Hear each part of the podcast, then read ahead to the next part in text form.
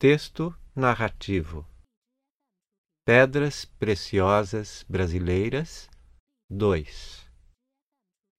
No Brasil, há, praticamente, todas as classes de pedras e metais preciosos: ouro, prata, platina, águas marinhas, ametistas, esmeraldas, topázios, turmalinas. Às vezes, as pedras são extraídas de profundezas consideráveis. Às vezes, encontram-se nos leitos dos rios. Só raras vezes aparecem na superfície da terra, como consequência da erosão do solo.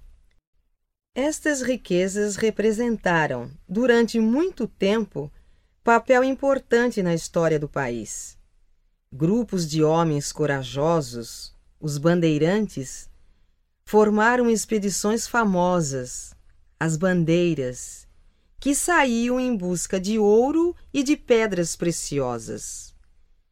Os bandeirantes, com suas expedições, aumentaram o território do Brasil, fundaram cidades e colonizaram o interior do país. No século XVIII, o ouro fez progredir a região de Minas Gerais.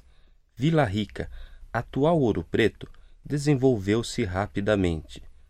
Hoje considerada cidade-monumento internacional pela UNESCO. Essa cidade, a mais importante das cidades históricas de Minas, é uma joia do barroco brasileiro. Em 1720, em outra região de Minas Gerais, foram encontrados diamantes e o povoado que aí surgiu chamou-se Diamantina.